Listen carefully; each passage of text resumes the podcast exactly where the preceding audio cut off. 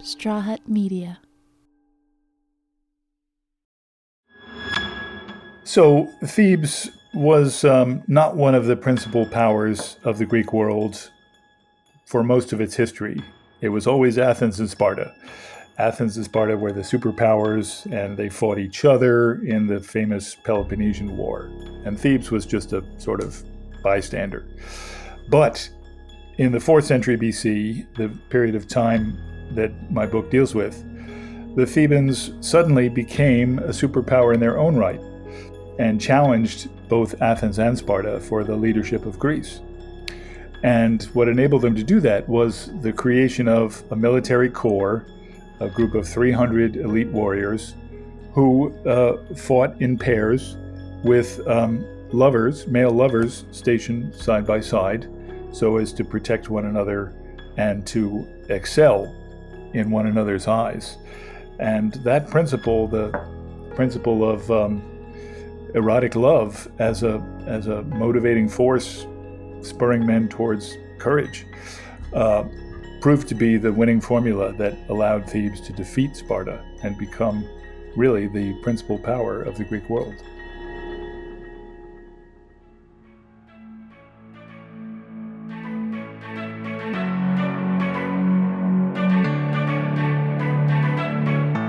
There are multiple portrayals of homosexuality in Greece and Rome in modern media, and they've painted it to be sort of a gay utopia. But the truth is a bit more complicated. Reported relationships at the time were rarely between two women and usually consisted of two males. So, in their artwork, for instance, you see the male body, nude male bodies, portrayed everywhere, not because people were going naked, but because everyone wanted to look at the male bodies. Today we portray female bodies very freely with as little clothing as the medium will allow. In the ancient world, there was very little interest in the female body. It was all the male body. One of the most successful armies in ancient Greece encouraged intimate same sex relationships between soldiers and placed lovers side by side on the battlefield. But the story of the Sacred Band, a powerful Theban army, is rarely spoken about, despite winning historic battles that shaped the fabric of history. Today we talk to James Romm, a historian and author of the book, The Sacred Band. James tells us the story of the military corps and how sexual politics influenced the different Greek city states. He shares the Greeks' feelings toward same sex relationships and how the erotic bond between soldiers worked in their favor on the battlefield. I'm Levi Chambers, and this is Pride.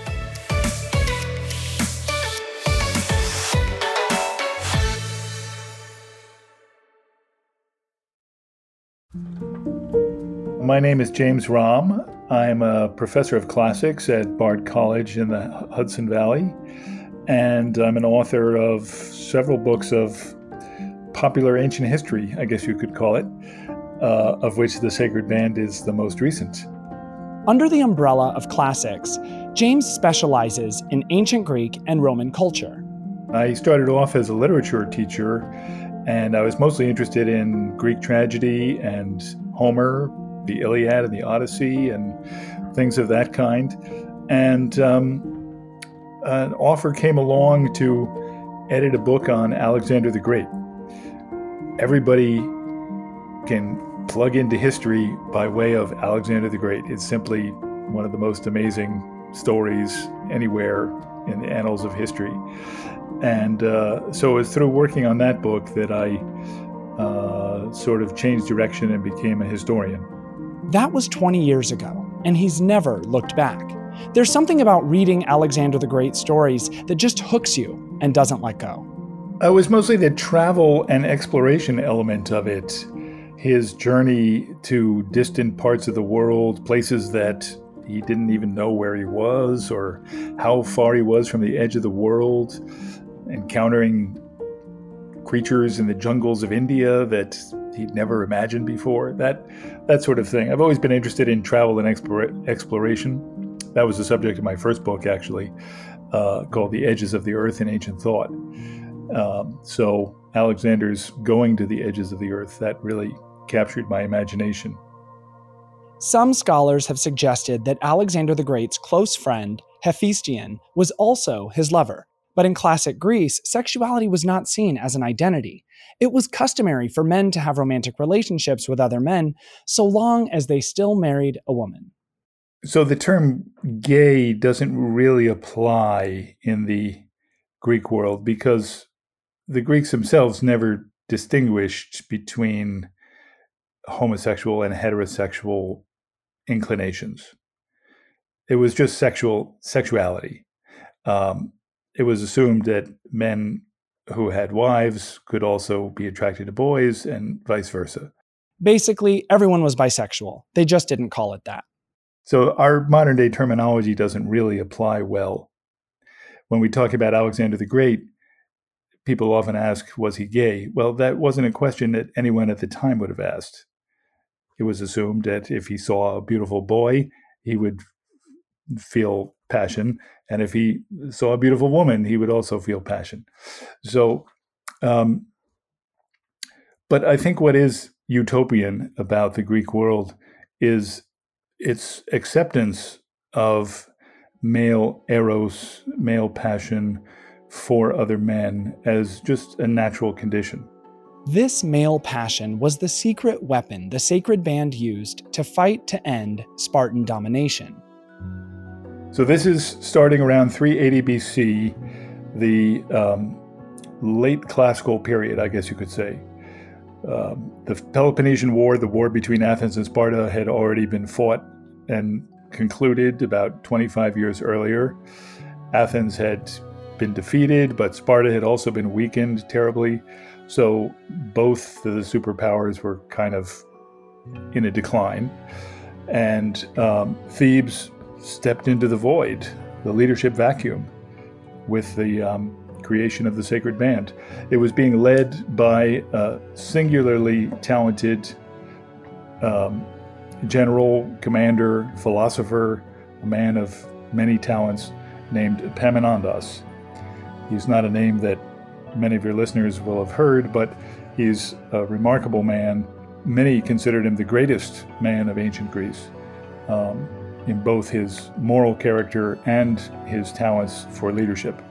And it was thanks to him that Thebes created the sacred band and became the power that it was. As you would expect, documentation of significant events like war looked a little different in 380 BC than it does today. So all of our knowledge of the sacred band mainly comes from two writers, Xenophon and Plato. We have Xenophon, who was an Athenian writing historical narrative and also essays. And we have Plato, who was contemporaneous with this period.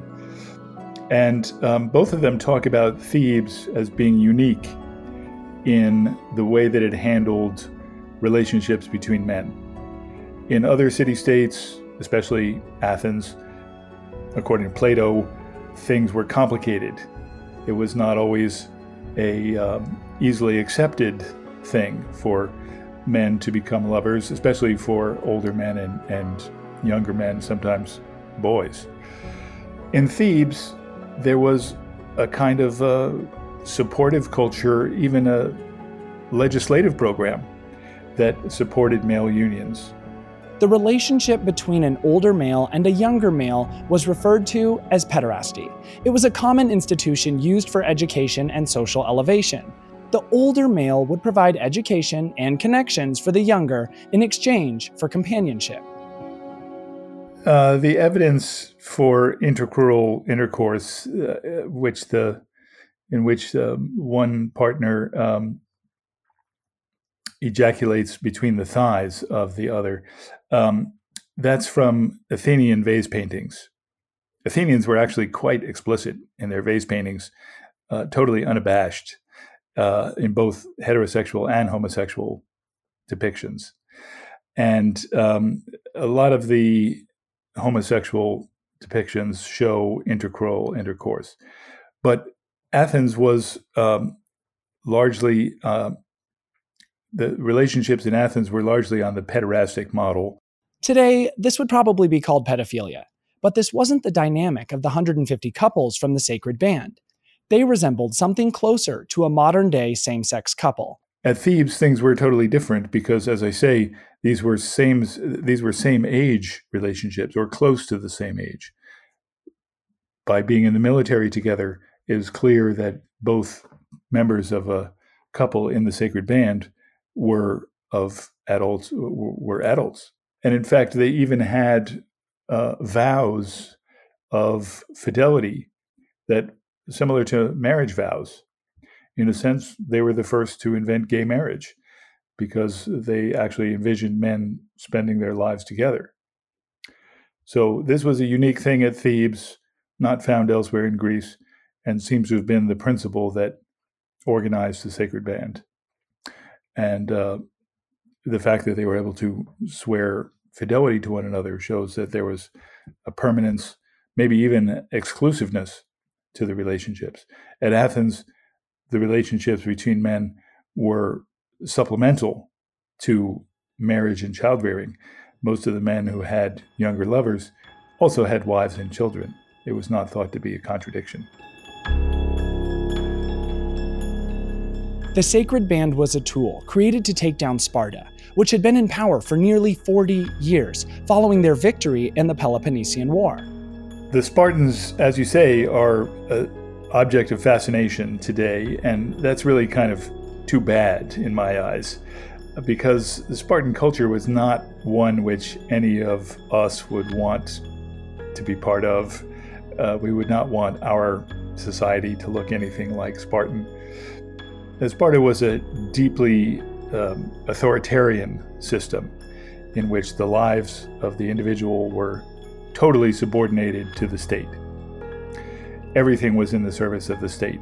So most men would spend their entire lives in military service from age 7 to age 60. Very little time was spent in the home or pursuing, um, you know, private pleasures. Thebes was a free society, it was totally different, and it harnessed its freedom, its its love of liberty, as a way to combat Sparta, and kind of formed an anti-Spartan coalition. States that didn't approve of the Spartan way of doing things, which was highly militaristic, highly oppressive, rallied to Thebes. In 371 BC, they took down Sparta during the Battle of Leuctra, which was a big deal. When the Sacred Band had been on the scene for about eight years, it was their biggest test. It was the first time facing the entire Spartan army in an open field battle, a battle where both sides were able to deploy and use their strategy to the fullest. And Thebes was victorious. It was the first time the Spartans had been defeated in an open field battle in their entire history. And it rocked the Greek world to the core. This was uh, a takedown of the top dog, the, the city that had always been the superpower for its entire history even though this period of Theban dominance lasted only through the decade of the 360s, Sparta would never again rise to its former heights. From the beginning, the Sacred Band did not behave like every other military organization. They had a unique way of approaching battles, like dressing up as women to distract their enemies. Disguise in women's clothing was a um, a kind of a covert operation by which the Thebans took over their own city from Sparta. Sparta had imposed a kind of uh, military dictatorship in Thebes and were ruling by way of puppet rulers um, for three years. Uh, the Thebans managed to sneak 12 operatives inside the city, have them dress as women, and assassinate the Spartan leadership by pretending that they were there for a sex romp and then suddenly drawing their daggers. So it was really, uh, you know, what we would today term a secret operation. That was before the creation of the Sacred Band. Sacred Band never cross dressed. They um, took their strength from their cohesion, their ability to stay together in a tight unit, almost like a spearhead. They formed the spearhead of the Theban army and in the Battle of Leuctra, where they faced the Spartans, they were just launched at an opportune moment directly at the Spartan leadership so as to hit them with ma- maximum impact, and the Spartan king, who was leading the battle, was killed right off, right at the start of the engagement. And that turned the tide of the battle. This was a new phenomenon. No one had stood up to the Spartans in an open field battle. No one had faced them head on like that. Everyone was too scared. Their opponents would often turn and run as soon as the Spartans started to advance on them because everyone knew that they couldn't be beaten. So this was standing up to the big bully and showing that he wasn't so tough after all.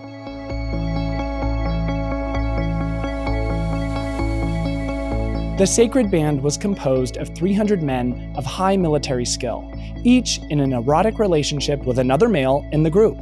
James says the reason the group was able to defeat Sparta was because of these bonds. Members of the band, or any male couples, felt a passionate commitment to one another because of their erotic bond. And that commitment made them willing to do the utmost on the battlefield, both to protect the other and especially to show the virtue of courage. Because these relationships were based on a kind of mutual idealism or mutual pursuit of ethical goals. The erotic bond was not just, you know, for intimacy, it was also a way of mutually pursuing moral virtue.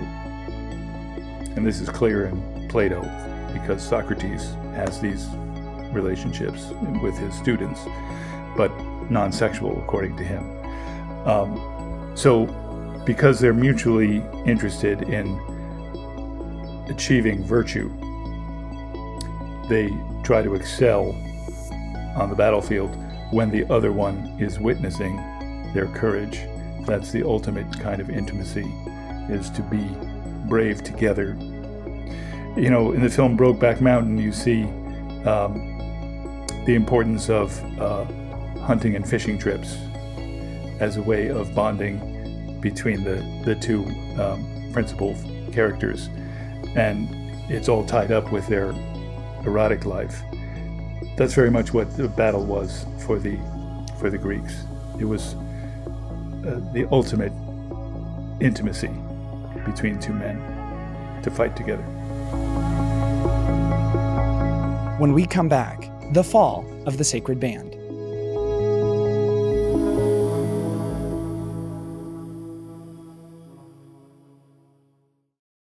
Welcome back.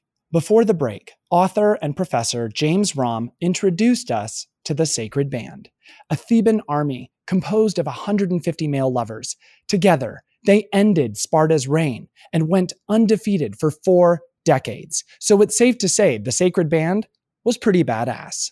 But all good things must come to an end.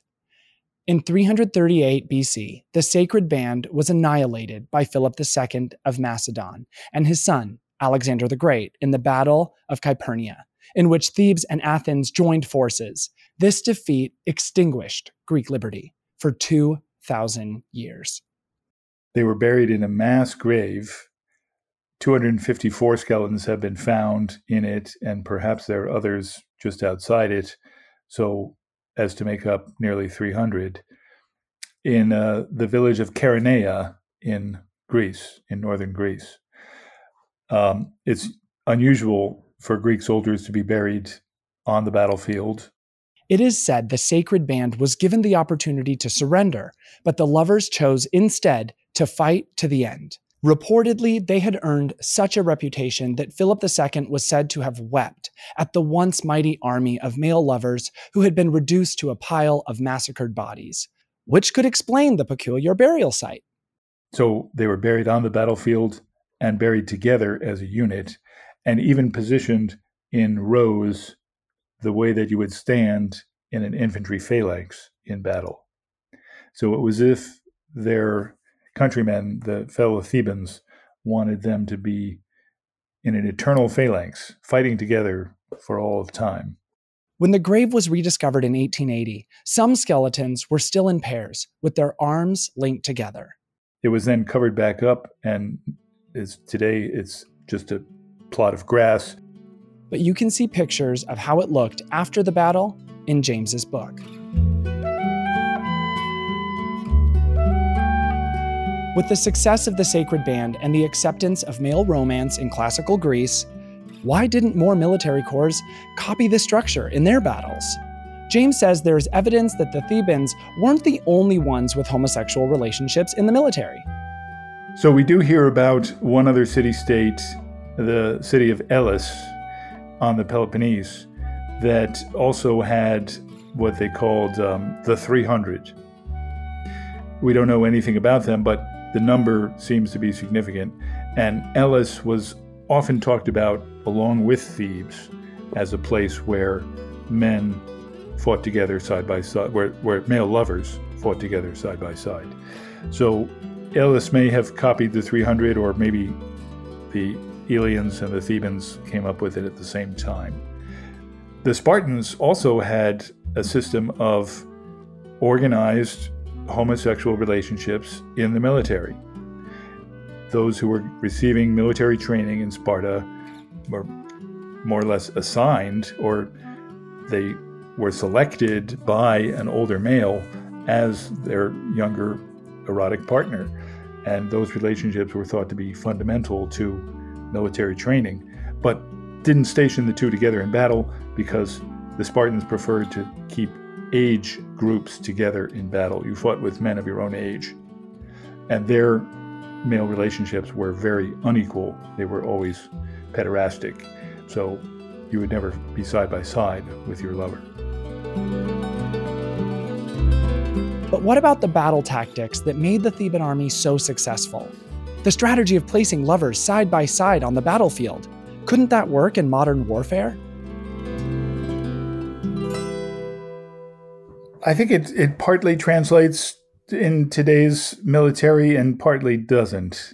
Um, because we do have this thing we call unit cohesion, where the members of a squad or army corps are thought to fight for their fellow corps members more so than for their country or their families or any of that stuff. It's really their buddies that matter most in battle. That is similar, but of course, we don't tend to look at it as a sexual phenomenon. At least the army doesn't. when they talk about unit cohesion, they're they're generally leaving the sexual element out of it. Um, but I think what's different is that um, warfare is just so much more traumatic now, with the kind of weaponry that one has to face on the battlefield, the kind of landscapes in which one fights, and the you know, Afghanistan and Iraq, these hostile landscapes and f- people that with whom one can't communicate, um, and enemies that are often unseen. The ancient battlefield was a very different place. It was a very formal, uh, uh, more like a football game than modern battle, where both both sides take position. They fight at an agreed time on an open plain and they use only acceptable strategies. There's no like dirty tricks or ambushes. So there wasn't that kind of trauma which can bind men together, but in a very different way than uh, the um, the virtues of, of ancient warfare.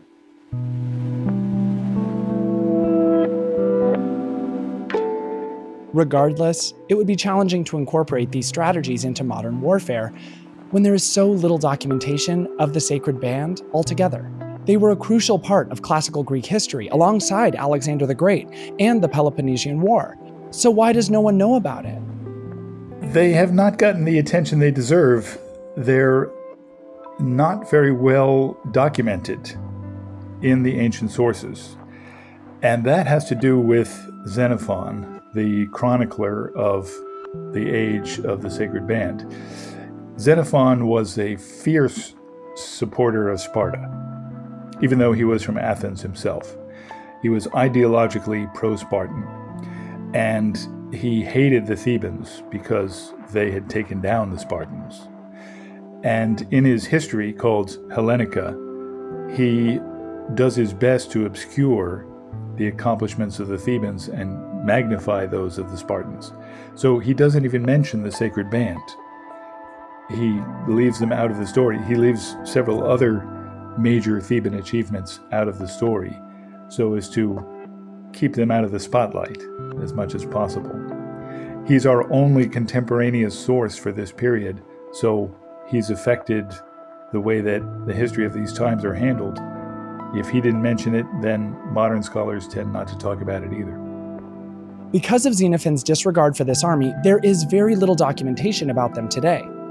I wish I had the name, even the names of two individual lovers from the sacred band. It's a big problem for my narrative and, and for the study of this period. We simply don't know any individuals. We know them as a unit, but not any individuals.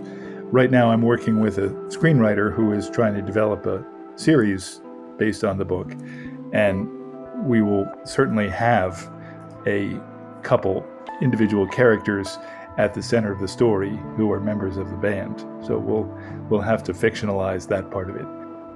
While some stories of romantic relationships have survived, like Achilles and Patroclus, James says there are still many stories being glossed over because of the level of homophobia still alive today.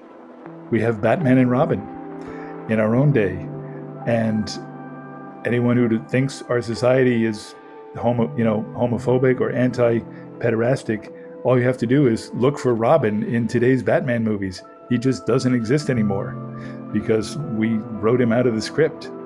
Uh, it was too suggestive of uh, a pederastic couple. Was there anything that you stumbled upon that really surprised you? Because you have a good grasp of history and of this time period. So when you were doing the research, was there anything that made you stop and go like, "What?" I guess I um, I had never really grappled uh, or um, tackled onto how brutal the Spartans were and what a negative force they were in the Greek world. Um, the king who led Sparta in the time of my story, a man named Agesilaus, was really kind of a fascist and wanted to impose his will on all of Greece. He uh, portrayed himself as Agamemnon, the leader of the Greeks in the Trojan War, and which would mean that he had authority over everyone in Greece. And he masterminded the takeover of Thebes, which was like a like a Pearl Harbor kind of event. I mean, it was a totally unprovoked first strike right at the heart of a major Greek city, uh, just taking it over by force and trying to rule it as a as a vassal state. So uh, I was surprised because, uh, of course, we all think of the Spartans as heroes. You know, if you've seen 300, uh, they're the good guys. Uh, and in the Persian War, they were uh, sometimes the good guys. But um, 150 years later, they were very much the bad guys.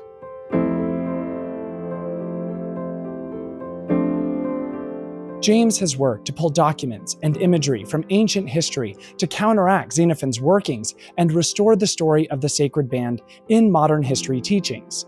In addition to his recent book, James is also adapting the story for the big screen. I think that would go a long way. HBO has a historical drama series called Rome. It follows two Roman soldiers through war, political intrigue, assassinations, and introduces the audience to key historical figures like Julius Caesar, Mark Antony, and Cleopatra. Which is one of my favorite drama series. Uh, excellently well done, and very true to the history of first century BC Rome. And um, that probably did more to educate people about Roman history than all the Tacitus and Julius Caesar that you know the publishers can can print. So uh, yeah, we live in a screen age. I'd love to see the screen bring this story to a, a larger public. We know most of the intimate stories between soldiers of the sacred band will be fiction, because no one truly knows what went on outside of the battlefield. But James says this isn't out of the ordinary for a modern day television show. I think the model of HBO's Rome is a great one. So, what they did was to create two fictional characters at the center of the story, but everyone around them are historical. So, it's about half and half.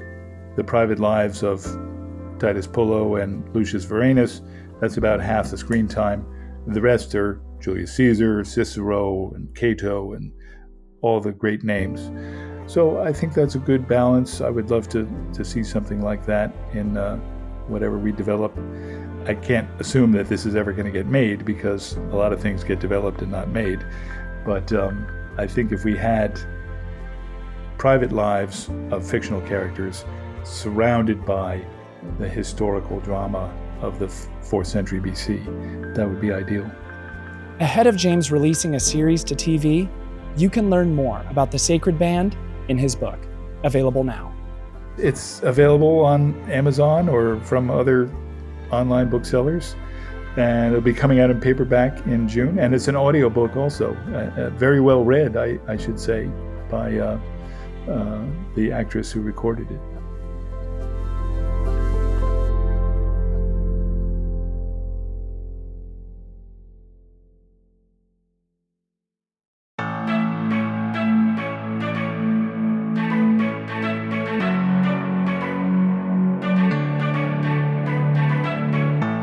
Pride is a production of Straw Hut Media. If you like the show, leave us a rating and a review on Apple Podcasts, Spotify, or wherever you listen to podcasts. Then follow us on Instagram, Facebook, and Twitter at Pride, and tune in weekly for new episodes. Be sure to share this episode with your friends and subscribe for more stories from amazing queer people. If you'd like to connect with me, you can follow me everywhere at Levi Chambers. Pride is produced by me, Levi Chambers, Maggie Boles, Ryan Tillotson, Caitlin McDaniel, and Brandon Marlowe. Edited by Silvana Alcala and Daniel Ferreira. Sound mixing by Silvana Alcala.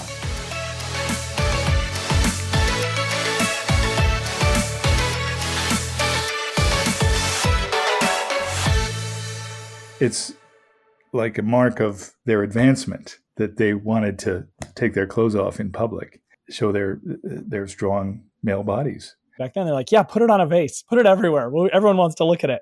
So it's such a different, I guess you'd say it's, it's a, such a huge shift in culture.